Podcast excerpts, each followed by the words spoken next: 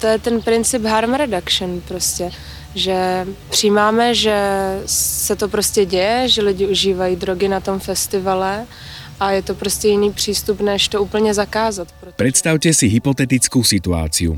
Nachádzate sa na letnom festivale a rozhodnete sa vyskúšať nejakú psychedelickú látku, napríklad LSD alebo MDMA. Dobrodružný zámer sa po chvíľke zmení na nepríjemný horor a vy potrebujete pomoc. Možno vám bude stačiť bezpečné miesto, kam si budete chcieť ľahnúť, alebo iba pocit, že pri vás je niekto, kto vám pomôže danú skúsenosť zvládnuť. Takéto možnosti ponúka služba Psyker. Ide o projekt Českej psychedelickej spoločnosti, ktorý v prostredí hudobných festivalov pomáha ľuďom bezpečne zvládať niekedy náročnú psychedelickú skúsenosť. Spolu s viacerými dobrovoľníkmi tohto projektu som sa zúčastnil festivalu Masters of Puppets, ktorý sa počas leta uskutočnil v Bystřici nad Pernsteinem. A práve o aktivitách služby Psyker bude aktuálny diel podcastu Horizonty vedomia. Vítajte pri jeho počúvaní.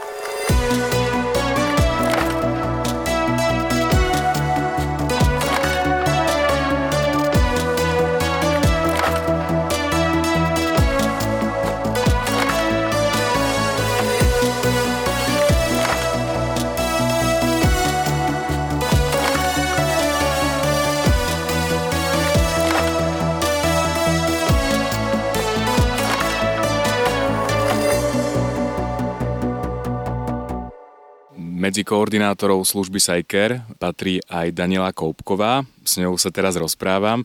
Ako táto služba v Česku vznikla? Tahle služba vlastně tady nikdy takhle nepůsobila až do roku, dejme tomu 2016, přičemž v roce 2015 vznikla Česká psychedelická společnost a už v jejich začátcích tu byl nápad, že by uh, chtěli přinést i princip psychedelické harm reduction do prostředí České republiky a hlavně na festivaly, které se tady konají a kde je e, zvýšený vlastně e, výskyt užívání psychedelických látek.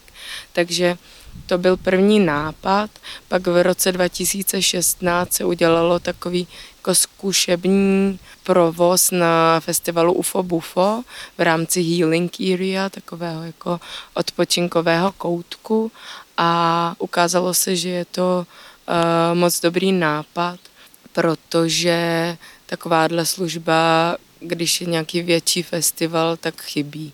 Takže vlastně vedle nějaké eh, zdravotnické péče, která musí být zajištěna, tak je občas potřeba i ta psychologická nebo uh, vlastně zaměřená na lidi, kteří jsou pod vlivem nějakých látek, ať už jsou to psychedelika, na což se zaměřujeme nejvíce, nebo jiné látky. Inspirovali jsme se od projektů ze zahraničí, není to úplně jakoby náš e, původní nápad.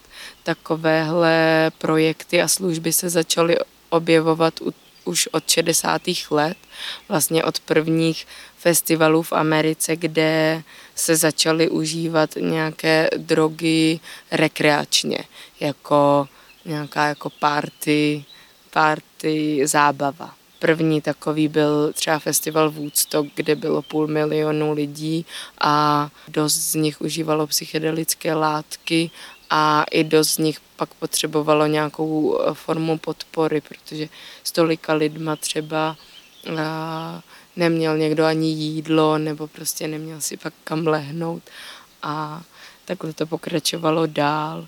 Dneska jsou po světě další projekty, jako Zendo projekt od eh, multidisciplinární asociace psychedelických studií, MAPS, zkrátka a ta teď dělá takové ty hodně známé výzkumy s MDMA a v léčbě posttraumatické poruchy. A my jsme si pozvali nějaký lidi ze zahraničí, aby nás to naučili a inspirovali jsme se tím, jak to dělají. A už takhle fungujeme oficiálně čtyři sezóny. Ja som si všimol práve, keď si spomínala zdravotníkov, ktorí rozprávali to, že e, uvítali by tiež možno aj v širšom pôsobení službu ako je Sajker, pretože zdravotníci majú na starosti ošetrenie nejakých zranení, ak sa niečo stane, ale už práca s ľuďmi, ktorí sú pod vplyvom nejakej psychotropnej látky, tak to, to je zložitejšie už pre nich a nemajú na to ani výcviky, ak som to pochopil správne z toho, čo rozprávali. Takže videl som sám, že tá zdravotná služba privítala e, prácu dobrovoľníkov. Ako to vnímaš ty? Určitě je tu poptávka nebo spíš nějaká potřeba na větších akcích, aby působila i nějaká jako psychologická první pomoc, já tomu tak jako ráda říkám.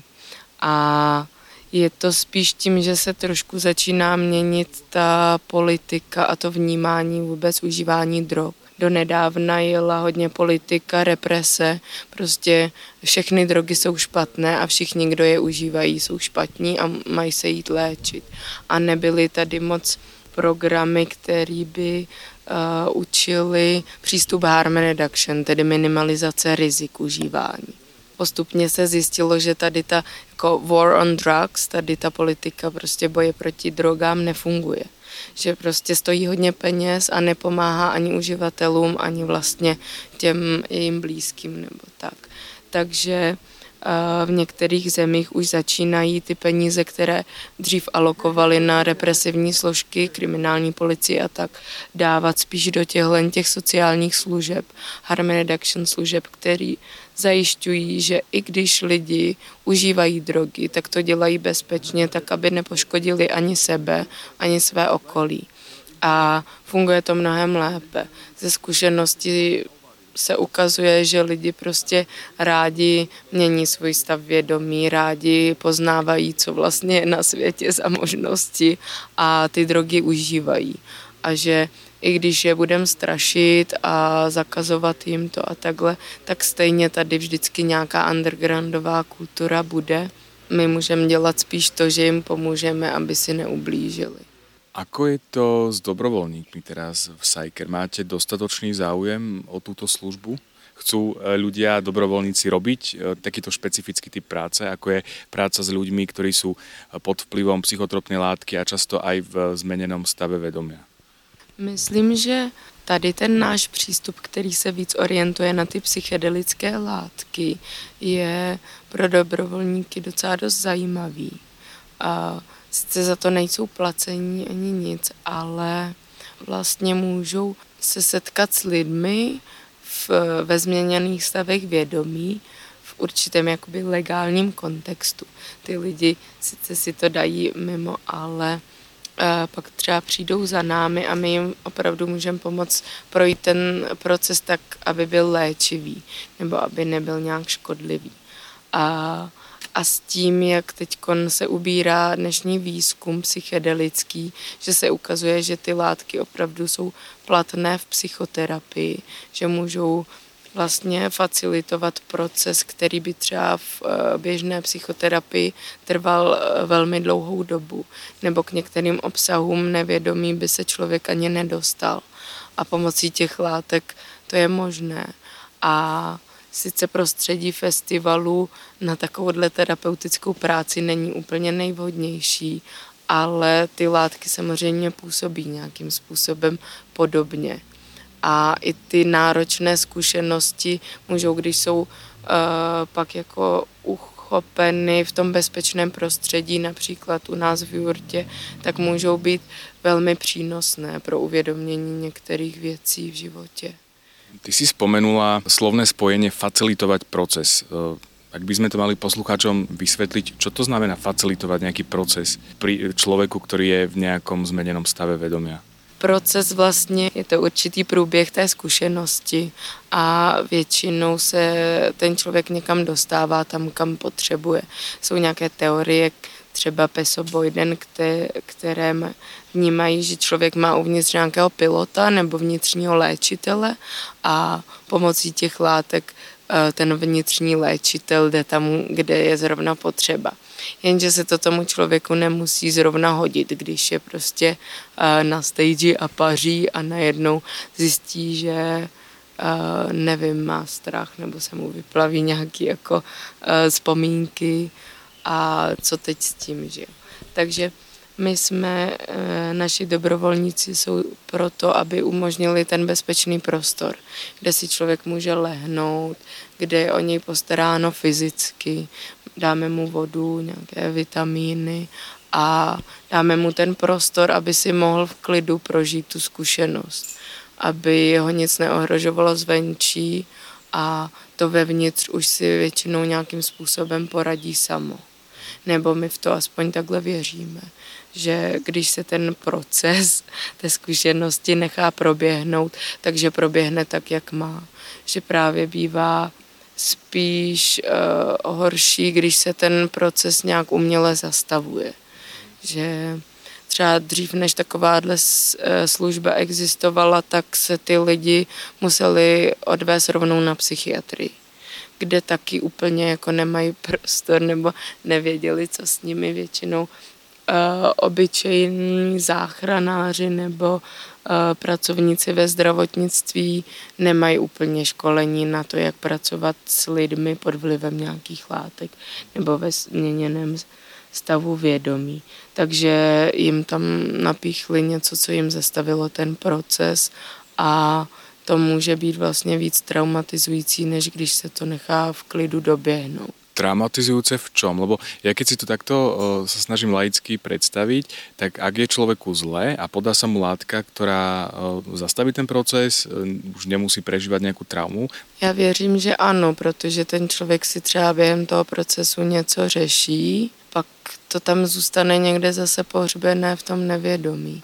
Nevím, jak moc mám zacházet do těchto těch teorií, jestli to vyplavuje obsahy nevědomí. Ten člověk je v tom stavu a něco si tam řeší a když se to utne třeba v nějakém jako momentu, kdy je mu hodně špatně, bojím se, bojím se, co se to děje, já se zblázním, nevím, umírám, nebo tohle jsou tak silné emoce, že nechci cítit, necítím je, necítím je ty lidi si třeba tohle opakují v takovém vzorci a pak se může stát, že mají dlouhodobé následky, že si tam něco úplně jakoby zastaví, pohřbí v tom nevědomí a ono se to pak prodírá nějak zpátky během následujících týdnů a měsíců po té zkušenosti. Takže pak se stává, že třeba necítí emoce necítí žádné emoce, protože si tak říkali, ne, tohle já necítím, tohle já nejsem, nebo nechci, pak jako je těžký uh, s tím nějak dál nakládat. Že ta zkuč, zkušenost sama není třeba nebezpečná, ale to, když se pak jako něco nepovede jako v rámci té zkušenosti, tak to může trvat déle. No. Ja iba poslucháčom pripomeniem, že študuješ psychológiu, tak aj kvôli tomu vieš o týchto veciach rozprávať. Ešte mi napadla jedna vec, aby sme to mohli tiež priblížiť ľuďom, ktorí úplne túto problematiku nepoznajú. Spomínala si tiež harm reduction. Ako by sme to mohli poslucháčom vysvetliť? Mm. Že je to minimalizace rizik užívání nějakých látek. Můžeme vlastně nabídnout pravdivé informace, které můžou ty lidi nějakým způsobem uh, informovat o tom, o co se jedná, jaká dávka je bezpečná, jaká dávka už může být na hraně, uh, že potřebují se i vyspat, pít vodu a tak dále. Takové základní uh, principy nějaké péče o sebe. I když třeba tancují na tom festivalu několik dní, je horko, tak je o sebe vlastně pečovat. Rozdáváme špunty do uší, aby mohli vlastně chránit i svůj sluch. Taková sebepéče, aby se předcházelo právě nějakým potom uh, negativním událostem. Protože když existuje prevence, tak pak můžete méně řešit pak tu následnou péči. Dřív se dělo prostě to, že někdo měl nějaký špatný stav nebo něco špatně skombinoval, třeba ho nikdo ne, nevaroval před tím, že tady ta dávka už je hodně, nebo když si dá ketamin s alkoholem, že to může být nebezpečné životu. A vozili je rovnou do nemocnice a to, to samozřejmě taky není úplně dobře, když jezdí hodně sanitka a i pro ty účastníky festivalu to nemusí působit tak bezpečně. Aká je tvoja predstava služby Sajker v budúcnosti? Kam by si chcela, aby sa táto, táto služba posunula? Možná stále častější se věnovat i té psychické stránce zdraví a že se na to možná bude dbát, možná i se změnou nějaké jakoby uh, politické strategie. Vím, že v uh, tuhle chvíli vzniká metodika práce s uživateli psychedely a možná se budou víc učit vlastně adiktologičtí pracovníci, ne pracovníci, co uh, pracují v nějakých službách pro nejen závislé, ale vlastně uživatele látek, ale tady třeba nemusí jít jenom o uživatele látek, ale o lidi, co eh, z nějakého důvodu jsou smutní, unavení, něco potřebují si třeba s někým popovídat, řeší nějakou problematiku ve vztahu a je to propojené vlastně tu duševní zdraví s tím zdravím obecným. Takže i další zdravotnické služby ten integrovaný systém by mohl mít své psychologii a lidi, kteří třeba i umí dělat nějakou základní krizovou intervenci, jednak v běžných situacích krizových, ten, ty výcviky existují, krizové intervence, ale pak i krizovou intervenci, dejme tomu psychedelickou nebo takovouhle pro uživatele dalších. Ak nás počúva teraz člověk, který má záujem se přihlásit do služby Psyker, ako to může spraviť? Může se přihlásit přes e-mail info.psyker.cz Píše se to psicare s tvrdým i a já slibuju, že na ten e-mail budeme už odpovídat. Vlastně nabíráme stále dobrovolníky, je o to zájem. Myslím si, že můžeme možná do budoucna více expandovat, že budeme mít třeba lokální skupiny, kteří, dejme tomu, budou moct být zvaný na lokálnější akce. Nevím, jestli je to potřeba vyloženě všude, protože my zase neumíme všechno. Asi úplně neumíme pomáhat lidem, co pijí jenom alkohol, což je asi ve společnosti nejběžnější a legální a podporované. Ale na některých festivalech, třeba větších a komerčních, kteří třeba o nás ještě nevědí, tak bychom mohli jako uh, dál proniknout do jiných subkultur. Teď se to hodně drželo kolem té psytrancové scény, která je vlastně nějakým způsobem propojená s tou psychedelí a i s nějakými jako spirituálními způsoby třeba. Jsou tam nějaké požiadavky na dobrovolníka? Potřebuje splňať například, že potřebuje mít nějakou úroveň vzdělání, aby se mohl přihlásit, alebo se může přihlásit každý, kdo inklinuje k této problematike? Hodně se nám hlásí teda studenti psychologie nebo nějakých dalších humanitních oborů, medici. Máme i mezi sebou nějaké lékaře, psych, psychologi a psychoterapeuty a poskytujeme všem dobrovolníkům nějaké školení, kde se naučí základní principy té péče. A potom i v průběhu těch festivalů se snažíme být dostatečnou podporou pro ty nově, nově začleněné. A myslím si, že stačí ochota být tu pro druhé lidi.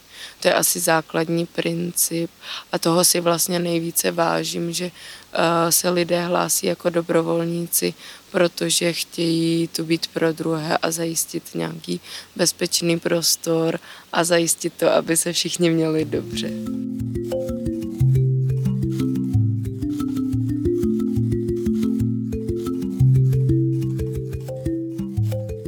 Mám tu ďalších dobrovoľníkov zo služby Sajker, Katku a Honzu. Ako ste sa vy dostali k službe Sajker? Tak my jsme se oba dva dostali k Psycaru v roce 2018 a bylo to vlastně, že jsme společně ještě s další třetí kamarádkou se odhodlali napsat e-mail s tím, že máme zájem vlastně se nějakým způsobem podílet na tom dění, protože nás celý ten koncept eh, už předtím dost zajímal. A jako za mě, co je, co je vlastně ta hlavní motivace, která jako za tím, proč jsem se do Psycaru přihlásil, je asi ta, že mám sám nějaké zkušenosti psychedelického rázu i z festivalu. A sám vím, že ty látky dokážou být svým způsobem zapeklité, hlavně v takovémhle prostředí a, a určitě si myslím, že je, že dokáže být velmi jako ceněné, když, když e, takováhle služba působí na festivalu, respektive služba, která, je, která funguje na principu eh, podpory eh, člověka v tom psychedelickém procesu, který může být eh, nějakým způsobem náročný. A samozřejmě, že to není jenom čistě o tom, ale že nemusí to být samozřejmě čistě jenom ten psychedelický proces, ale za ty zkušenosti, co v Psycheru mám, tak se setkáváme i s různými případy a zvlášť to jsou jako kombinace různých látek. Jo. Já jsem se k tomu dostala vlastně uh, týž podobně s, uh, s našou kamarádkou a s ním a jsem moc ráda, že mě do toho zatíhli. Uh, v podstatě jsem z začátku nevěděla, do čeho jdem. Přidala jsem se kvůli tomu, že mě zaujímali změněné stavy vědomí už aj předtím a chcela jsem uh, nějakým způsobem uh, přispět k této komunitě, nějak se, nějak se k ní přidať, která se zaoberá právě uživatelmi uh, nějakých uh, látok, eh, nějakých substancí, které mení vedomie. A tiež ma veľmi oslovil princíp uh, support don't punish, teda podporuj uh, a netrestaj, ktorý mi príde veľmi dôležitý aj v tejto oblasti. A myslím si, že ta podpora je tu velmi důležitá, protože sa, to jsem se naučila vlastně počas e, toho psykerovania, aj počas nějakých školení a celkovo aj na základě rozprávania ľudí, e, ktorí maj, mali alebo majú, alebo aj na základě svojich vlastných e, skúseností so zmenenými stavmi sa mi, sa mi vlastně ukázalo, že naozaj pokiaľ je tam prítomná nějaká podpora, tak ten stav může prejsť do niečoho produktívneho a prínosného pre toho človeka, čo ho môže posúvať aj napriek ako náročnosti tej skúsenosti ďalej. Takže to ma vlastne to je niečo, čo ma motivuje na Psyker teraz, keď som sa už ako zoznámila s tým fungovaním a celkom som teraz na druhom festivale, kde je, je reálne aj celá jurta, takže zase nemôžem povedať, že by som mala uh, obrovské skúsenosti so siterovaním, ale uh, snažím sa v tom vzdelávať a čítať si rôzne ako prípadové štúdie aj z tých ako terapeutických smerov, ktoré sa tým zaoberali a napríklad e, terapie ze substancí od Frederike McKell Fisherovej ma veľmi oslovila. Nie, že by sme tu chceli byť ako psyker nejakí terapeuti, ale bola to taká pekná motivácia, že, že ako vedia tie zmenené stavy vedomia ľudí aj posunúť. Takže si hovorila, že naozaj tá tvorivá sila je v každom tom človeku a potrebuje nějaký jako bezpečný priestor a podporu, že vlastně to můžeme poskytnout aspoň nějakom malom, eh, bez nějaké samozřejmě intervencie, aspoň malom rámci na tom festivale. Možno sú ľudia, ktorí si povedia, že je to ich problém, nechajme ich v tom. Prečo je dôležité pomôcť ľuďom, ktorí eh, sa aj pomocou nejakej drogy, psychoaktívnej látky dostanú do nejakého stavu, môžu to byť rôzne stavy, tí ľudia môžu byť agresívni, môžu plakať, môžu mať nejaké prejavy v tele. Prečo je dôležité pre tých ľudí tu byť a pomáhať im prejsť týmto procesom? Tak já bych v té tvé otázce viděl takové dva důležité aspekty a e, s tím prvním je určitě a důležitost vlastně, jak už Katka zmínila, e, to jako podávat lidem e, dobré informace o tom vlastně, co ty látky jsou a co mohou dělat. Taková informovanost a jako edukace potom může snížit i nějaké jako nežádoucí účinky, která, které sebou ta, ta zkušenost přináší a taky může zvýšit i míru e, toho zodpovědného přístupu. Ostatně jako dá se to považovat jako riskantní chování, jenomže jako riskantního chování se lidé dopouští na denní bázi, jenom když přejdou, dejme tomu, na červenou, a, nebo i vlastně, když jenom řídí auto, jo, vlastně a, je, je to ta, taky situace, kdy člověk musí projít e, nějakým školením, nějakým, nějakým zácvikem a vlastně e, a nějak se edukovat pro to, aby tu činnost mohl dělat a potom se bere jako, jako řidič. A u psychedelik si myslím, že by ten přístup měl být jako podobný, že nejdříve fakt jako si o těch věcech načíst, zjistit si co nejvíce informací a až potom vlastně ty, ty látky zkoušet. A druhá věc je vlastně ta, na co se ptal, vlastně už s tím samotným procesem, že a my se určitě k lidem, co berou substance, nestavíme jako k feťákům nebo narkomanům. Snažíme se mít ten přístup toho, že vlastně eh, konají ze své vlastní vůle a že ví, proč si tu látku dávají a ty důvody se můžou různit samozřejmě.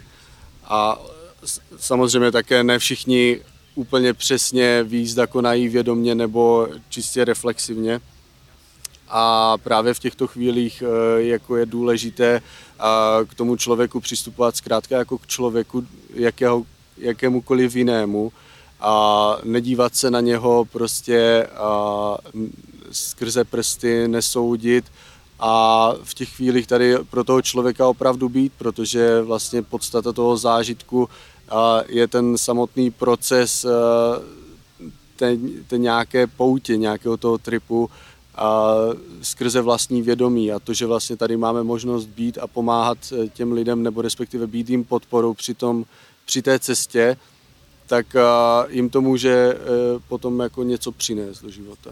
Já si myslím, že Honza to povedal velmi pekně a já si myslím, že to je ten hlavný uh, přístup uh, vlastně k harm reduction, že jednoducho um, my nemůžeme ty látky teraz vymazat zo světa a tvářit se, že tu nejsou. Uh, Tež jim nemůžeme dát nálepku zlé a uh, povedať, že jsou jedině zlé, škodlivé a uh, ľudí za, za ich užívání trestať.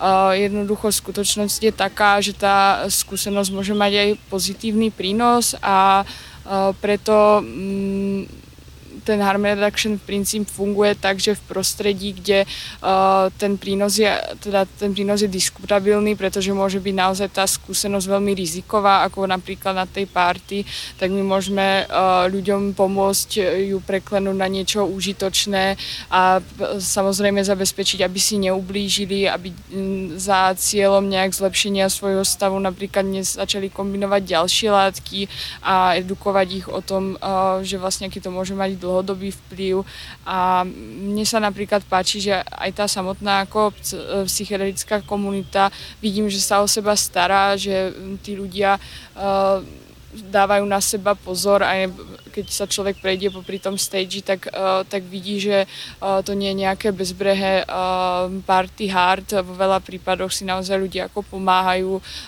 a snažia sa podporovať ako v tej skupinke, v ktorej sú. Práca dobrovoľníkov v Sajker je taká, že mávate 6 hodinové smeny, potom sa vystriedate, príde ďalšia skupina zväčša troch dobrovoľníkov, z nich je jeden ako keby šéf tej smeny.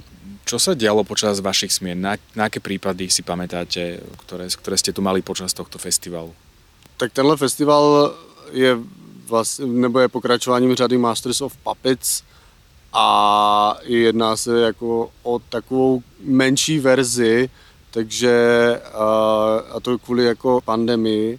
Jako to měřítko je teda menší, je tady méně lidí a ty prostory jsou taky omezenější, takže těch případů tady až tolik nebylo, nicméně jsme se setkali s nějakými a, případy, kdy a, jako lidé překombinovali a, různé látky a potom se ocitli ve stavu, kdy nebyli úplně příčetní. A v tuto chvíli mám na paměti jednoho, jednoho chlapíka, který se vlastně na na hlavní stage potácel a otravoval lidi, bouchal do nich hlavou, padal na zem a ta situace byla taková, že se prostě musel trošku spacifikovat i za pomocí vlastně security týmu. Eh, potom byl doveden k nám do jurty a eh, měli jsme s ním docela potíže, protože pokaždé, když a ochránka odešla, tak začal zase vyvádět, i když to vypadalo, že předtím se uklidnil.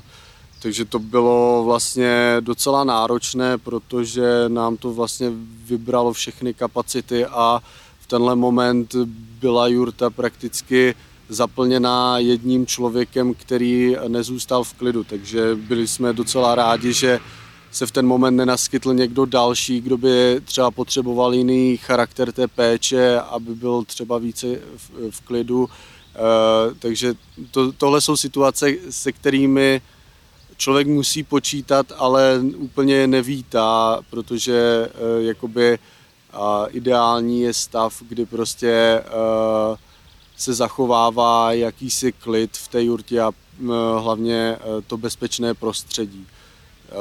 Takže jako to se nám daří, ale dochází i k výjimkám, jako byl tady tenhle ten případ.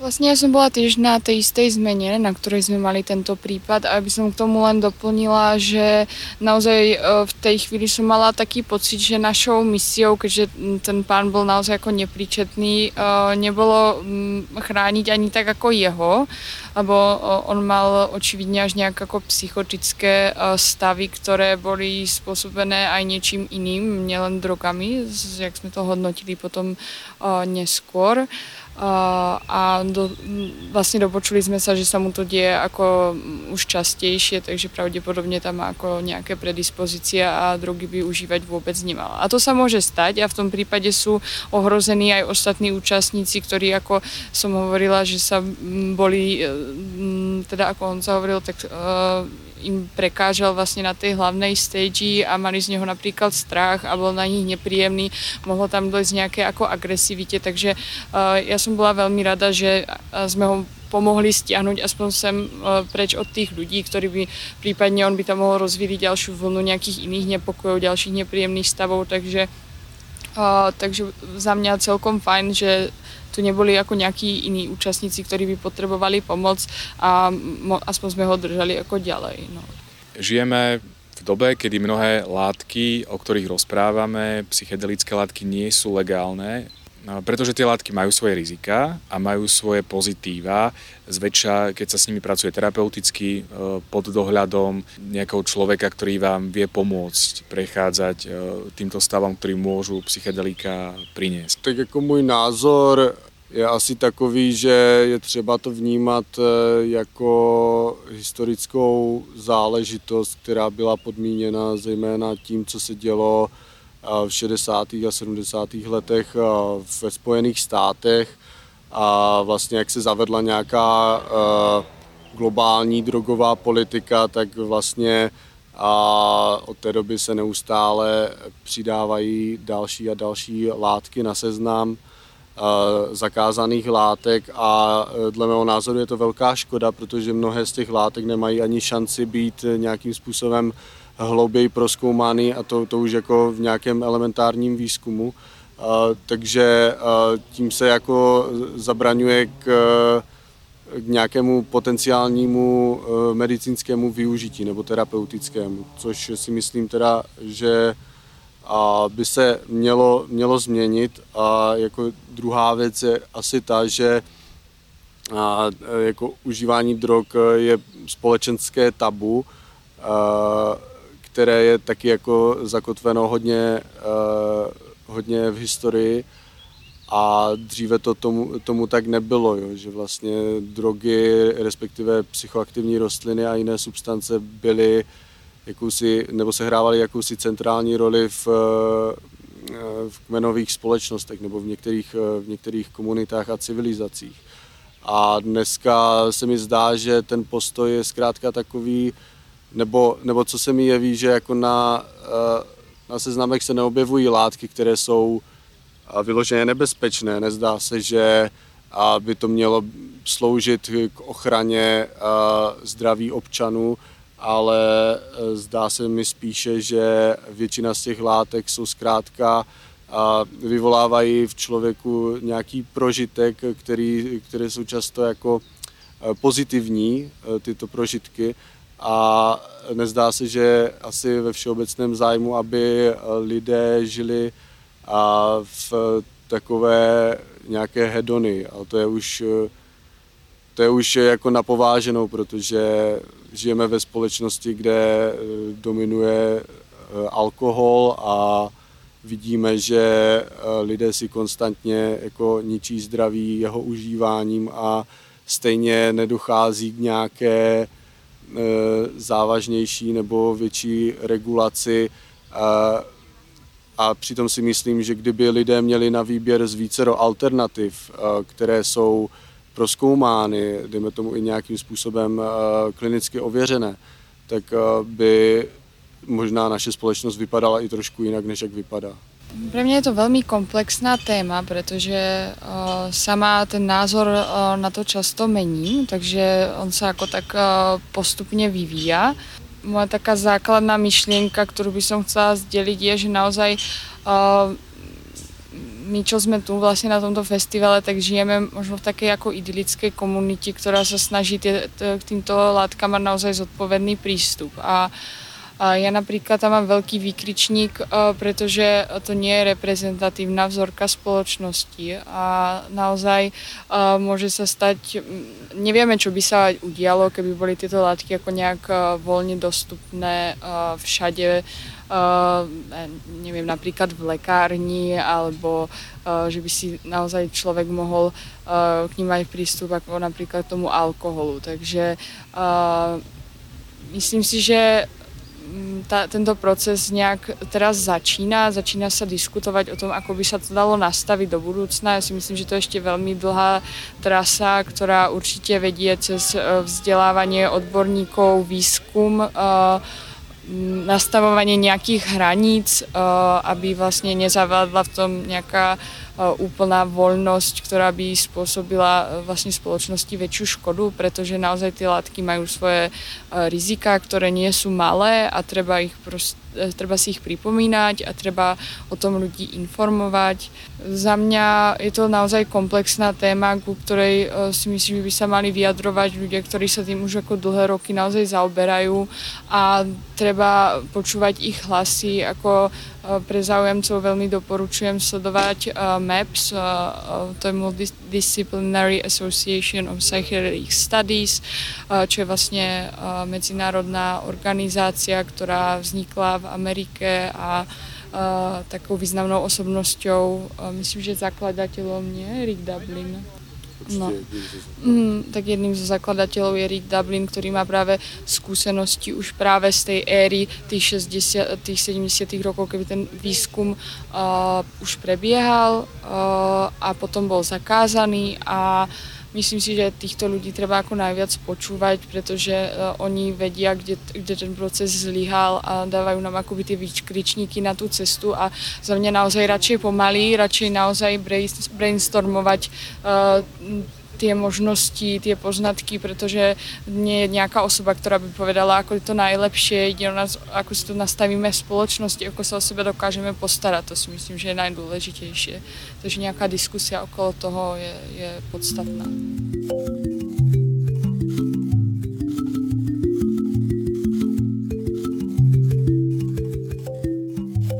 Ja sa teraz nachádzam pred eh, jurtou Sajker, to je veľký biely stan, v ktorom máme matrace, koberce, eh, je to veľmi útulné, komfortné, aby sa tam ľudia cítili dobre.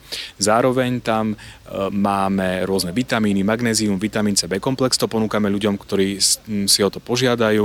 Máme tam samozrejme pitnú vodu, takže aj tu ponúkame, ak niekto príde. Potom tam máme šňupátka, takisto štuple do uší, často to ľudia potrebujú, keď počúvajú dlhodobo hlasnú hudbu, tak si prídu k nám po, práve po také štuple do uší. Je tam veľa rôznych prikrývok, ja som teraz pred e, jurtou, ale vzdialil som sa, pretože máme tam človeka, ktorý nás požiadal o pomoc a keďže nechcem byť neslušný a nie je podľa mňa úplne etické, aby som sa tam hral s mikrofónom a nahrával to práve pri človeku, ktorý potrebuje pomoc, tak som sa vzdialil, ale iba kvôli tomu, aby som vám mohol opísať, ako funguje konkrétne táto služba. Máme tu človeka, ktorý tam prišiel, povedal, že sa necíti úplne dobré a že by si rád oddychol. Tento človek tu bol už včera v našej jurte, ja som práve vtedy mal smenu a doviezli ho kamaráti, pretože videli, že už úplne nespracúva dobre ten stav, ktorý akurát mal. Nevedeli sme presne, ktoré látky požil, ale e, počase nám povedal, že, e, že to boli amfetamíny, houbičky, teda predpokladám lisohlávky a nejaké ďalšie látky. Bol to pokojný človek, iba potreboval si ľahnúť, pretože nechcel tu ležať niekde na tráve alebo niekde, kde by okolo neho chodili cudzí ľudia, tak sme mu to umožnili. Ľahol si tam na jeden z matracov, prikryli sme ho dekou, dali sme mu magnézium, dali sme mu vodu. Počase napríklad chcel tancovať, pretože mal Nevieme, čo sa presne v ňom odohrávalo, aký vnútorný stav, no ale pomohli sme mu ho vyjadriť, takže sme e, mu to umožnili. Chcel tancovať, chcel sa potom rozprávať, chcel, ale všetko to bolo v rámci, v rámci noriem, bol pokojný, nebol agresívny hral sa tam s nejakými hračkami, máme tam také, také svetielka, tak to sme mu dali, s tým, s tým sa trošku hral. Takže to bol jeden z prípadov, e, ktorý môže nastať a my takýmto ľuďom umožňujeme eh, v bezpečnom prostredí si prežiť nejaký vnútorný stav ktorí aktuálne prežívajú. Zväčša sú tu pre neho traja ľudia, pretože na smene sme traja, zväčša je tam jeden líder tej smeny alebo vedúci smeny a dvaja ďalší dobrovoľníci Niekedy sa stáva to, že e, dvaja dobrovoľníci ostanú v jurte a tretí dobrovoľník sa prechádza po areáli festivalu a dáva pozor na to, či náhodou nie je niekto na zemi, e, zbystri pozornosť všade, kde je to potrebné a dáva pozor na to, aby tam náhodou e, nebol nejaký človek ležiaci v bezvedomí a ak je, aj to sa môže stať, aj to sa aj stalo. Ak je človek niekde v bezvedomí, tak zavolá ďalších členov týmu alebo sám sa mu pokusí nejakým spôsobom po, pomôcť najlepšie, ako toho človeka potom dopravíme sem k nám do jurty, uh, umožníme mu ľahnúť a môže tu, môže tu ležať a, a dávame pozor na to, aby dýchal, dávame pozor na to, aby uh, mu bolo teplo, pretože často je tým ľuďom zima, takže prikrývame ich a robíme základné ľudské úkony, aby uh, ten človek si daný stav prežil v čo najväčšom bezpečí.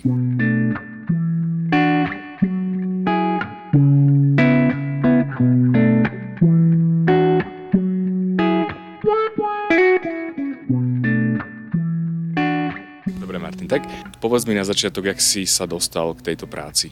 Takhle, tam jsou asi dvě roviny. První rovina je ta, že jsem velice brzo okusil nějaký psychoaktivní látky, které mi způsobily dost nepříjemný stav, protože jsem to prostě přehnal a nevěděl jsem o tom vůbec nic.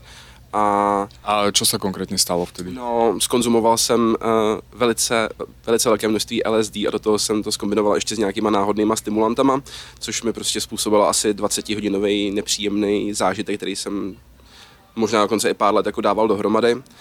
A vlastně pak jsem se pár let na to uh, rozhodnul znova tyhle látky vyzkoušet, protože jsem kvůli lidem kolem sebe slyšel jako pozitivní zážitky a že to jako toho člověka umí posunout dál a že se s tím jako dobře pracuje, tak jsem to vyzkoušel znova a pak jsem se dozvěděl od kámošů, který jezdí na Psytrancový festiáky o téhle službě a říkal jsem si, že bych něco takového chtěl dělat, protože určitě se na těch festiácích najde nějaký podobný idiot jako já, který má nulovou informovanost a bude prostě kombit takovéhle věci dohromady a v tu chvíli, kdybych kolem sebe měl něco jako je Psyker, tak mi to dost možná vyřešilo dost problémů.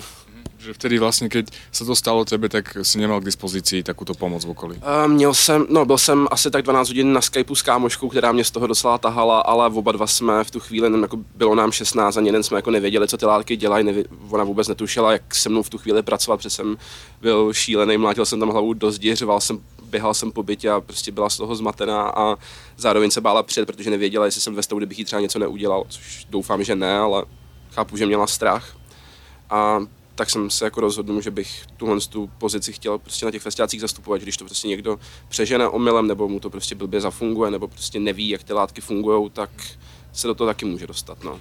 Na jaké případy si v rámci působení v Psycare vzpomínáš? Co si musel řešit alebo pomoct někomu? Tak rozhodně si vzpomínám na jeden takový konkrétní případ, což uh, byla holčina, která skonzumovala nějaký halucinogen, pravděpodobně LSD, ona neuměla vůbec anglicky, takže mluvila španělsky na mě a já jsem jí nerozuměl, že jsem akorát něco málo jako vyčet z toho, co říkala a LSD jsem tam zaslech a do toho měla, do toho byla astmatička, Uh, už dostala tři, třikrát od zdravotníků inhalátorem, ale ten astmatický záchvat si ji furt nezastavoval, protože do toho ještě měla furt panickou ataku vzhledem k tomu, že měla nějaký problémy s přítelem, nějak se hrozně pohádali a zrovna v tom stavu, ve kterém byla, jí to úplně nezafungovalo tak, jak mělo. Tak to si pamatuju velice dobře, protože jsem byl strašně vyděšený, protože jsem věděl, že už nemůžu dostat další dávku inhalátoru a bylo to jako na tom, že buď to jí uklidím, nebo skončím v nemocnici. Takže nějak půl hodiny jsme tam jako chodili, prodechávali to a co jsem teda nečekal, že jako astma bude prodechat, ale jako šlo to. A to byl takový jako jeden z těch případů, kdy jsem se fakt bál, že ten člověk na tom skončí špatně a nakonec neskončil. No. Ako vnímaš pomoc eh, takúto, že eh, vie, že niekto je pod vplyvom psychotropnej látky a eh, časť ľudí môže takéhoto človeka odsúdiť. Proste si povie, že nezodpovedný človek zobral takéto látky, je to jeho problém. Viem, že Sajker má, na to, má k tomu úplne iný prístup a základ je pomôcť a neodsudzovať takýchto ľudí. No tak jako jasně, tak myslím si, že jeden z prvních požadavků na to, aby člověk mohl tuhle, tuhle, tu věc dělat efektivně, Sajker, tak je ty lidi nesoudit a jako sám jsem byl v pozici toho idiota, který skonzumoval víc věcí než měl nic moc o tom nevěděl a jako pro tohle to mám pochopení, protože jako jsme lidi a lidi se prostě rádi dostávají do zmíněných stavů vědomí, ať už je to v hospodách pomocí alkoholu nebo také na festiácích pomocí nějakých psychoaktivních látek a je hloupost to prostě nějak jako toho člověka za to soudit, prostě jsme lidi a jako rádi se bavíme a rádi se poznáváme, což tyhle látky jako umožňují. A prostě ne každý vždycky čeká, že to dopadne špatně a občas to dopadne špatně. No. A kvôli čomu podľa teba ľudia inklinujú k takýmto látkam? A napríklad aj k psychedelickým látkam, ktoré spôsobujú zmenené stavy vedomia? Jo, no asi, asi těžko říct, tam to asi hodně záleží na tom třeba v jakém sociálním kruhu se pohybují, nebo jestli v rodině třeba měli nějakého uživatele omamných látek, jako jsem třeba měl já, takže uh, jsem k tomu už od malička, jako jsem to pozoroval a jednalo se o mýho staršího bratra, který, kterýho jsem jako vnímal jako idol, takže jsem to prostě považoval jako hrozně cool věc, že ten člověk prostě si ujíždí na těle z těch látkách a je to jako prostě zábavný a drsný a tohle, což jsem jako není pravda, je to docela špatná věc, si ujíždí fakt hodně, ale tak asi ne, myslím si, že ta základní lidská kuriozita, prostě lidi chtějí objevovat nové věci a tohle je jedna z nich a vždycky je to nějak prezentovaný jak na internetu, tak v médiích nebo něco a člověk se o tom může prostě začít zajímat, může se to dozvědět třeba na škole nebo může mít kolem sebe člověka, který s tím ty zkušenosti má, bude mu o tom povídat a tím to povědomí prostě zvyšuje. A nevím, no to je asi těžký říct, myslím si, že ta motivace je asi u každého člověka dost individuální. Michal a Terka, to jsou další dobrovolníci, kteří pracují pre Psyker. Michal, to byla tvoje prvá zkušenost? U Psykeru to byla úplně moje první zkušenost, že já v Čepsu už jsem nějakou dobu a neměl jsem na to nějakou jako odvahu, že jsem se snažil spíš dělat nějaký jako eh, backgroundové věci nebo jako nějak do odborné sekce, ale vlastně tady ta terénní práce na festiáku a s lidma mě svým způsobem jako jsem si říkal wow, je to skvělé, jak to lidi dělají, ale zároveň jsem si říkal, možná to nemám kompetence nebo energii nebo něco takového, tak jsem se držel zpátky a teď jsem vlastně nějakou dobu měl takové asociální období Kvík se mi jako kamarád se mi ozval, že prostě tady chybí nějací lidi, jen se jet. A já jsem říkal, wow, volný víkend, prostě budou tam skvělí lidi, vím, že tady bude skvělá atmosféra a, a člověk vypadne i do přírody a nějakým způsobem jsem chtěl být hlavně s těma lidma a připojit se k tomu, co dělají, protože to je strašně pěkný, jako ten typ lidí, které to dává dohromady.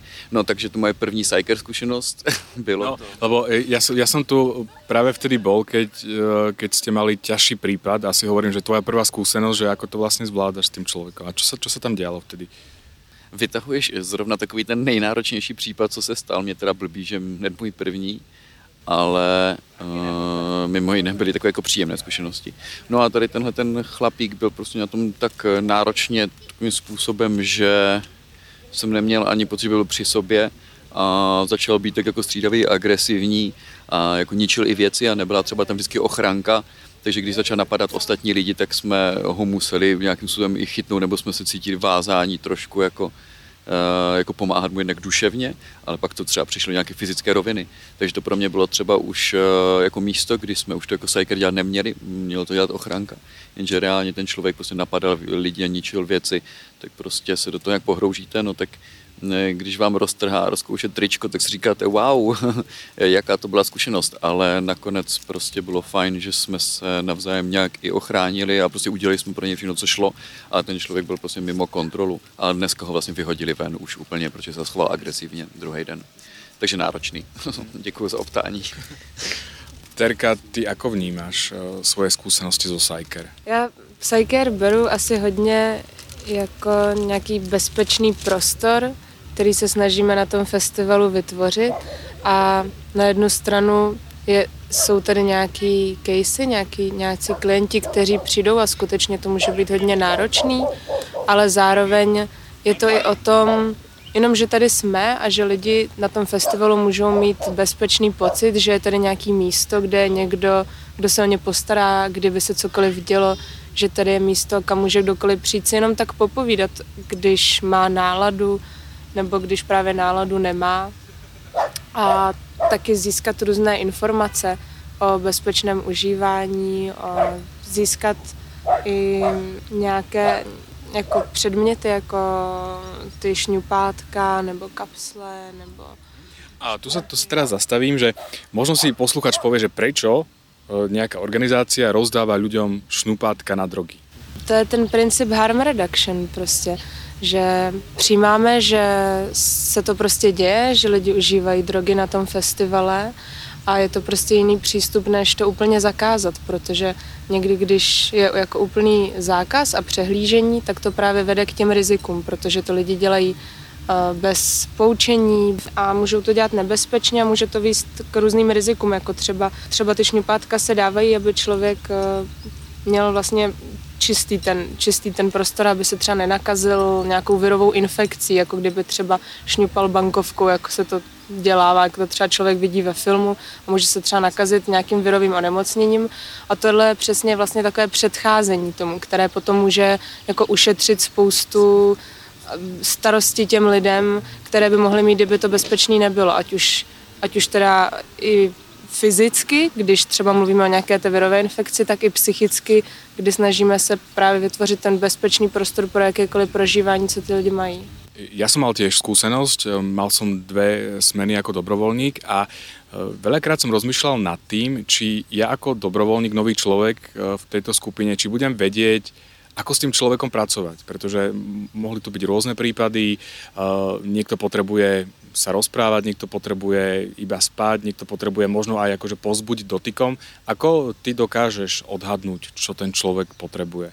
Myslím si, že tohle je otázka, kterou si dává hodně lidí, možná skoro každý, když začne dělat Psyker, nebo možná i když dělá Psyker dlouho, já si to taky říkám vždycky, když na festival jedu. A přijde mi, že to je potom často hrozně přirozený a že často člověk i nejvíc udělá tím jenom, že tam prostě je, že nemusíme toho člověka se na nic ptát nebo ho někam vést, prostě tam s ním jenom být, nabídnout mu právě, tady je bezpečný prostor, kde můžeš být, kde se můžeš jakkoliv vyjádřit, jsi v bezpečí, my jsme tady pro tebe a vlastně často vůbec už nemusí se říkat vůbec nic jiného než tohle. A stačí to někde pro ty lidi, aby se uklidnili, když samozřejmě pak jsou i případy, kde, kde to tak není. No. Je Sajker iba o tom, že máte tu nejakú jurtu, e, ľudia sem prídu k vám, alebo chodívate aj medzi ľudí do terénu na tom festivale?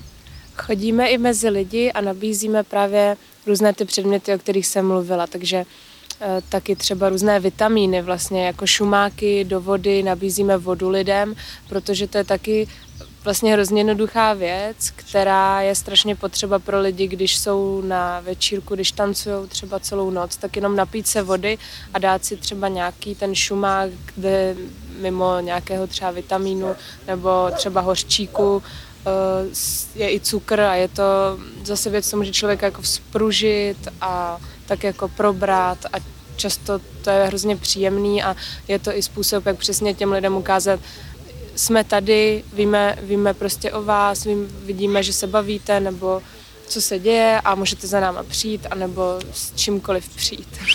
Michal, s akými látkami eh, z tvojej skúsenosti ľudia najviac experimentujú na festivaloch? Jak bych řekl, že to od každého festivalu je to trošku jiný typ látky. Jako já zrovna asi nejsem nejfundovanější osoba na tohle reagovat, ale vím, že tady se hodně mluvilo o ketaminu, protože jsou tady vlastně zahraniční nějací hosté, vlastně především z Rakouska, jestli dobře chápu, tak tam ta ketaminová scéna nějak frčí, plus tady to je high-tech hudba, tak nevím vlastně, jak to k sobě se váže, ale je to tak. Ale věřím, že třeba na festivalu jako UFO Bufo nebo Digital Forest, tím, že třeba se blízko u Prahy a bylo tam mnohem víc alkoholu a tak, tak, eh, tak to bude zase jiný ty blátky, jako třeba MKO, uh, MK asi takové typické, no, ale jako ne, Eh, jako houby, mix eh, MK, LSD, marihuany, tak to pak tvoří takové prostě typické nevyspytatelné kombinace. A ketamina, jestli se někdo ublíží, že jo, je takový nekoordinovaný, tak to je prostě tak.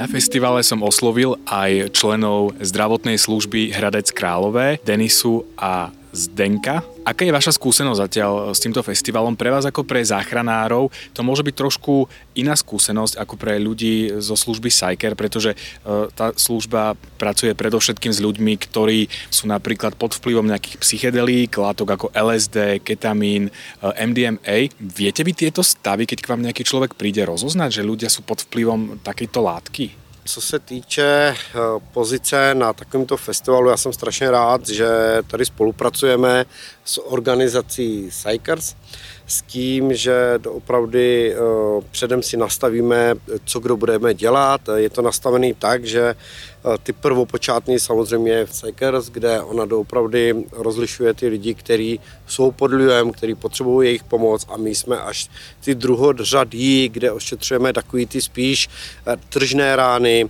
kolapsy a tak dále, což už je samozřejmě naše parketa. Máme tady kompletně vybavenou sanitu, včetně monitoringu, včetně EKG a tak dále. Takže to je naše práce a navzájem obě dvě organizace úzce spolupracujeme, což uh, si takto si já třeba osobně po několika leté zkušenosti samozřejmě tu spolupráci spod uh, nějakou spolupráci představuji. Já jsem rád, že ta organizace Psychers je, protože ona nám přesně řekne nebo nějakým způsobem nastíní, co ten člověk potřebuje, v jakém stavu se nachází a zdali jsou schopni to zajistit sami nebo zdali to zajistíme společnými silami. Jinak my samozřejmě testy máme, na drogy a tak dále, ale jsou to pouze zevrubní nebo nějaké povrchové, kde ty testy uděláme pouze ze slin a spotu a nadále samozřejmě tím pádem to pro nás končí. V případě, že ten člověk by byl v ohrožení života, tak samozřejmě to řešíme ve spolupráci se 155 a po úzké konzultaci se rozhodneme, co dál s tím pacientem budeme dělat. V jakých případech jste například eh, museli zakročit? Tak na tomto festivale sloužíme už již několikátý rok, tuším kolikátý, šestý? Osmý. osmý dokonce už osmý. A za těch osm let jsme se setkali s různými případy, ať už, eh, jak říkal kolega, tak eh, s, blob, s různými způsoby blob a tak dále. Ale samozřejmě i s lidmi pod vlivem různých omamných látek. Myslím si, že za těch 8 let, eh, jak už bylo zmíněno se službou Psycare, tak si myslím, že spolupracujeme velmi dobře. Aký je váš názor na to, že vidíte ľudí užívať rôzne psychoaktívne látky. Spoločnosť má na to rôzne názory, tolerovaný je alkohol v našej spoločnosti. Tak, pro plno lidí si myslím, že tato otázka je taková alfa omega. Nedá se na to jednoznačně odpovědět, protože návyková látka je kofein, to znamená, že každý ráno, když si dám kávu, tak už de facto užívám, jak se říká, drogu a tak dále. Je to alfa omega. Záleží, já si myslím, že z mého pohledu laického, protože nejsem školený eh, v tyto oblasti, nebo nemám žádný speciální výcvik, ani žádný uh, speciální přednášky jsem neabsolvoval tak dále, pouze na mm, škole. Uh, myslím si, že ano, pokud ten člověk není agresivní a takže v tom případě ten pro nás člověk přijde, ošetříme to, co je potřeba, nějaký rány, tržní a tak dále a mm, neřešíme pod jakým vlivem a tak dále. Pokud není agresivní, e, komunikuje s náma, to znamená, že splňuje podmínky na to, abychom mohli spolupracovat, já osobně s tím nemám problém. Za mě e, nemám s tím problém, nejsem teda úplně uživatelem drog, maximálně ta káva a to je všechno. Jinak, jak říkal kolega, tak pokud nejsou agresivní a neohrožují třeba své okolí nebo nevím, děti, kdyby tady byly, tak pokud neohrožují děti, tak ať si dělají ve finále, co chtějí. Aká je informovanosť zdravotnej služby práve o psychoaktívnych látkach? Máte vy ako zdravotná služba školenia konkrétně na prácu s takýmito stavmi? Tak, eh, naše organizace vždycky před sezónou zveme do naší organizace firmu, která eh, v Hradci Králové, která sídlí, s kterou taky spolupracujeme, kde nás proškolejí, co se týče mm, nějaký ty drogové závislosti nebo užívání drog a tak dále, ale sám osobně nejsem spokojený, protože pracuji na pozici manažera.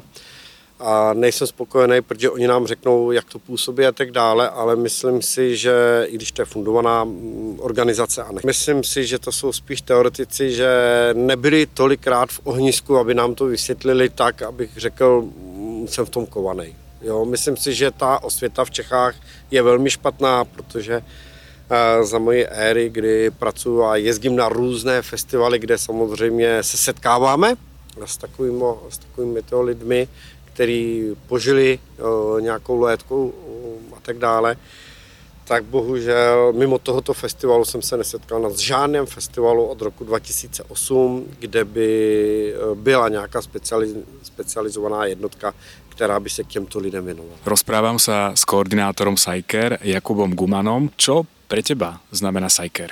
To práce pro komunitu, ze který jsme vzešli a který teď nějakým způsobem něco vracíme, přispíváme nějakým způsobem, protože v rámci té komunity, konkrétně těch převážně teda psytranců, na který jezdíme, tak je hodně zakořeněno, že lidi se navzájem pomáhají. Každý dělá něco. Někdo prostě dělá DJ, někdo dělá dekorace, někdo jezdí s čelovnou.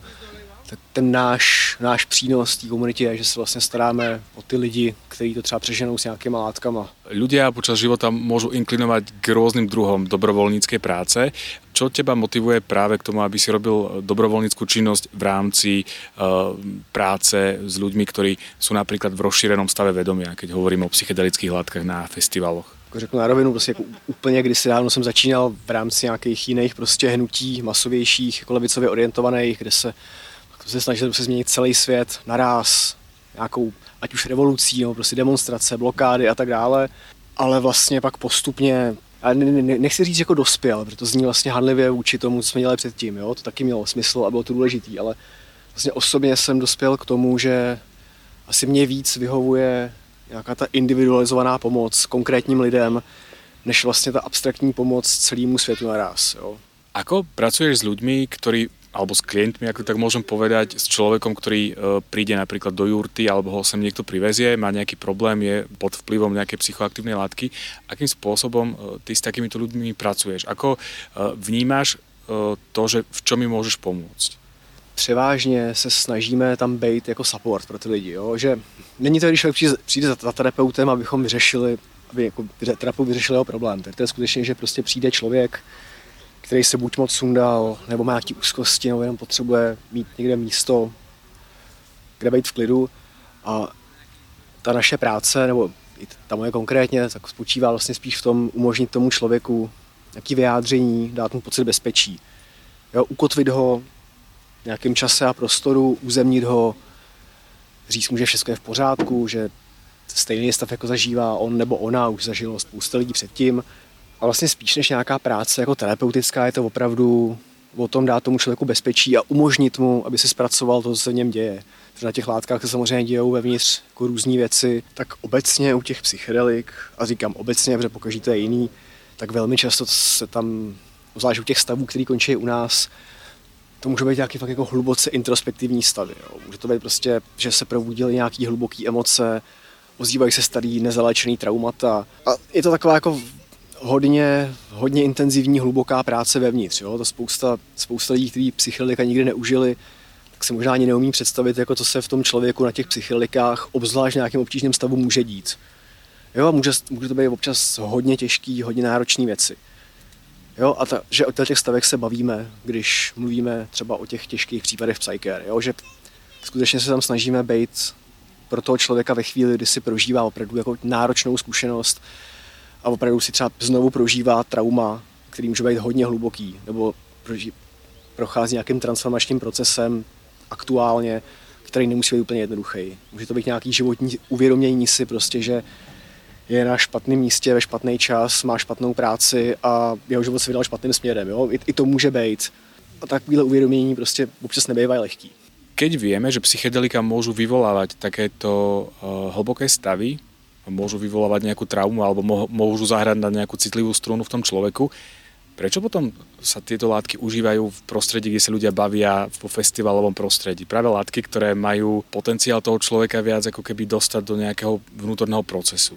Tohle je hodně ošemetná otázka, protože hm, kdybych měl odpovědět opravdu jako za psyker, jako za tu, za tu jako nějakou racionální stránku organizační, tak my vlastně důrazně nedoporučujeme užívat látky na festivalech. Jo? My prostě tvrdíme, že je lepší to samozřejmě užívat v nějakým spíš terapeutickém kontextu, pod dozorem, v bezpečném prostředí, setu a settingu, jo? což ten festival není. Ale jako zároveň ty látky, když si člověk myslí, že to má pod kontrolou, tak i na tom festivalu to dokáže divy. Jo? Prostě ty lidi to hodí úplně, jak, jak, jak to vlastně popsat a nenabádat k užití. Jo? no zkrátka jako může to být fakt jako zajímavá zkušenost nějakého propojení s ostatníma lidma, vesmírem, jo? ta hudba, konkrétně ta elektronická, jako trencová hudba, jako fakt člověk dostane do hlubokého tranzu, který je na těch látkách ještě prohloubený. Takže v tom tranzu, ať už tanečním nebo poslechovým, na těch látkách opravdu člověk prostě prolítá tunelem vlastního nitra a vevnitř se dějou hrozně zajímavé věci. Což jako v 99% plácnu to může být fakt jako dobrý, prospěšný, nechci říkat zábavný, ale vlastně tak trošku, jo. že to lidi užívají, my tomu říkáme tomu jako rekreační užití, jo? že nějaký přínos to má, někam to vede, ale vlastně není to úplně správný set a setting a správný kontext. Ale zároveň vlastně je pochopitelný, proč to ty lidi zkoušejí. Aké látky ľudia najčastejšie kombinujú z tvojej skúsenosti na takýchto festivaloch? Tak nejčastější kombinace bývá cokoliv plus alkohol nebo cokoliv plus marihuana. Což ale obecně vlastně ani jedno není úplně dobrý. Jo, že vlastně my, když se nás chodí ptát, jako jak mají užívat správně, což jako my tyhle informace podáváme, protože my samozřejmě nemůžeme tvářit, že lidi neberou a nebo jim říkat, že to je úplně špatně, ale když si jim začíná poskytovat jako relevantní informace, tak říkáme, že jako obecně kombinace nejsou dobrý, takže pokud někdo něco užívá, tak by to měla být ta jedna látka. A když se prostě rozhodne hulit, tak ať jenom hulí. Nebo když se rozhodne užívat LSD, tak ať, ať užívá jenom LSD. Protože z těch kombinací pak ty nežádoucí stavy vznikají nejčastěji. Jo. Jsou tam a některé kombinace můžou být i potenciálně nebezpečný, jo, což naštěstí se děje málo, ale i tak se to děje. Ale obecně odpověď na tu otázku je, že fakt nejčastější kombinace je, že lidi do toho chlastají nebo hulej. Sajker chodí na niekoľko letných festivalov, ale tých festivalov, kde je potrebná táto služba, je oveľa viac. Vlastně, jak jsem říkal na začátku, tak my jsme vyrostli z té psytrancové komunity a teď teda se věnujeme převážně té psytrancové komunitě. Jo. Samozřejmě těch festivalů, který by tuto službu potřebovali, je víc. Ale bývá problém, že třeba konkrétně třeba na Technech nebo na Freetechu o tuto službu většinou není zájem. Jo? Na takových těch prostě pražských prostě klubových akcích tam třeba zájem je, ale obecně třeba na těch velkých technech zájem není, protože tam zase tvrdí, že ta komunita se o svý jako úzovkách padlí postará sama a jako na, na metalu, hiphopu a tak dále obecně ten zájem není vůbec, protože tam lidi tvrdí si, že tam převážně chlastají, což taky není pravda, ale vlastně to tak se nejezdíme. Jo? Samozřejmě jsou výjimky, jsou jako je několik jako akcí kytarové hudby nebo jako alternativní subkultury, kam jezdíme taky, ale jsou to fakt spíš jednotky a převážně tady jezdíme ten Psytrance, kde vlastně ty látky se užívají asi nejčastěji, ty psychedelické látky, na které jsme připravení. Jo, I na těch jiných akcích, jezdili jsme třeba i na Beats for Love a tam je to problematický, protože tam zase většina těch uživatelů je na nějakých amfetaminech, pervitinu a tak dále a na to my nejsme úplně stavění. Jo, ta naše práce na to není úplně připravená. Na jaké případy si pamätáš do své praxe, které byly pro teba možno náročné, alebo možno naopak mal si rád, že si někomu pomohl? Těžko říct, no, obecně vlastně spíš se snažíme o těch případech jako moc, moc nemluvit, snažit se být spíš jako anonymní, jako ne, nedělat z toho takovou jako psychedelickou zoo, jo? že je to lepší pak i v případě, že třeba člověk by ten podcast třeba slyšel, rozpoznal by v tom sám sebe a jo, obecně se o tom snažím jako spíš nemluvit, ale třeba jako úplně, úplně v obecní rovině třeba byl hrozně zajímavý případ, kdy jako na festivalu, jako post-apo festivalu, jako vlastně post-apokalypsa jako ve všech žánry okolo, okolo ní, vlastně jsou takový různý kulisy post-apo, fakt to vypadá jako svět šíleného Maxe, tak tam prostě byla holka, která byla prvouživatelka LSD, a jí ten trip opravdu switchnul takovým způsobem, že pak jako chodila, nedokázala odlišit realitu od toho festivalu a opravdu měla jako těžký trauma a opakovala prostě, jak jsme to jako lidstvo mohli nechat dojít tak daleko. Jo? A to bylo třeba pro mě fakt hrozně zajímavý a vlastně zároveň hrozně dobrý příklad toho, jako špatně užitý látky v nevhodném kontextu, jo? že prostě na postupu festivalu si dát poprvé LSD, co pak jako, pak jako no, zajímavý to bylo, jo? že skutečně ona pak chodila s tím, že nedokázala rozeznat, že to je jenom festival a fakt si myslela, že ta apokalypsa už jako nastala a fakt z toho byla hodně smutná. Teraz si poslucháč možno môže spojiť to LSD s tým, že vyvoláva iba takéto stavy. To sú zväčša prípady asi, ktoré sa občas môžu stať, ale eh, LSD asi nie je úplne látka, ktorá vyvoláva iba takéto stavy, že človek odrazu nevie, čo je realita a čo je fantázia. Jo, samozřejmě, jo, ale tak já o tom mluvím, protože tohle je vlastně rozhovor teď, teďka se mnou, tady jsem v pozici jako někoho z psykéru a my psykéru se staráme fakt o ty jako krajní, těžký, blbý případy, jo. Takže to pak vypadá, že vlastně ty látky, když o tom jako mluvím teďka tady, to vypadá, že to jenom, jenom úplně špatně a všechno se vždycky posere a pak se o to někdo musí starat. Jo? Tak to samozřejmě není. Ale jako zároveň ta obezřetnost je vždycky na místě. Samozřejmě, že to, ať už LSD nebo jiné látky, má jako obří seberozvoj, seberozvojový potenciál. Ty látky jako dokážou člověka naučit opravdu spoustu věcí. Ty látky mají obrovský terapeutický potenciál a věřím, že spoustu lidem jako dokážou opravdu hodně pomoct. Jo? ale zároveň je tam vždycky obrovský vykřičník a to je přesně, ten člověk musí být psychicky vyrovnaný, v pohodě, musí být zdravý, aktuálně v nějaký jako vyrovnanější asi životní fázi a musí to jako užít zodpovědně a ideálně pod dozorem. Jo, což ano, v 90% případů se to tak neděje, ale to jsou pak ty rizikové věci. Ale jako troufám si tvrdit, že opravdu většině případů, kde to je užitý dobře, tak to fakt může být jenom přínosný ale zase ne pro každýho. Jo? Samozřejmě lidi, kteří mají predispozice, ať už k nějakým psychotickým stavům, nebo třeba mají schizofrenii v rodině a podobně, tam to asi úplně doporučovaný není. Stejně jako třeba pro mladiství, my obecně tvrdíme, že třeba do těch 27 let to nedoporučujeme. Je, so, okay. moment. No, no problem. No a teraz uh, trošku zastúpim uh, pozíciu rozprávača Jakuba, pretože akurát počas rozhovoru uh, sa presne deje to, že um, Sajker potrebuje pomôcť. Akurát prišiel človek, ktorý nerozpráva česky ani slovensky, má nejaký problém a potrebuje člena týmu Sajker, ktorý rozpráva anglicky, aby zdravotníkom pretlmočil svoj problém. To je tiež jedna z vecí, v ktorých Psyker môže pomôcť. Ide o spoluprácu Psyker a zdravotnej služby a v tomto prípade teda naozaj potrebovali človeka, ktorý bude prekladať do češtiny to, čo ten človek potrebuje.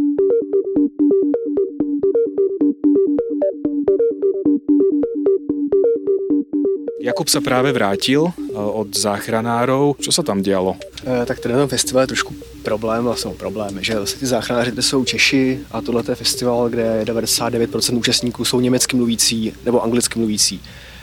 Takže je tam těžká domluva. Takže vlastně my tady v Psykéru, vlastně když tam někdo přijde, tak dost často potřebuje překládat. Hmm. Jo a jo, třeba během dneška tam přišel prostě týpek, který byl pokousaný od pitbulla, měl prostě fakt 2 cm hnisající otevřený rány, plný infekce.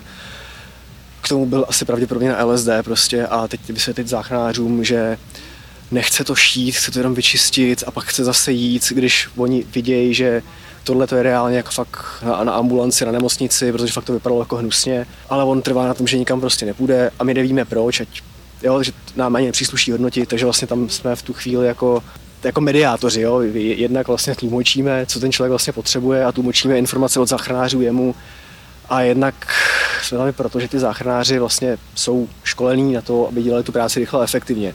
Což v tom, případě většinou znamená prostě fakt se o to postarat, ať ten člověk chce nebo nechce. Což u lidí ve změněném stavu vědomí jako chápu, že by to mohlo jako lehce a že to prostě nechtějí.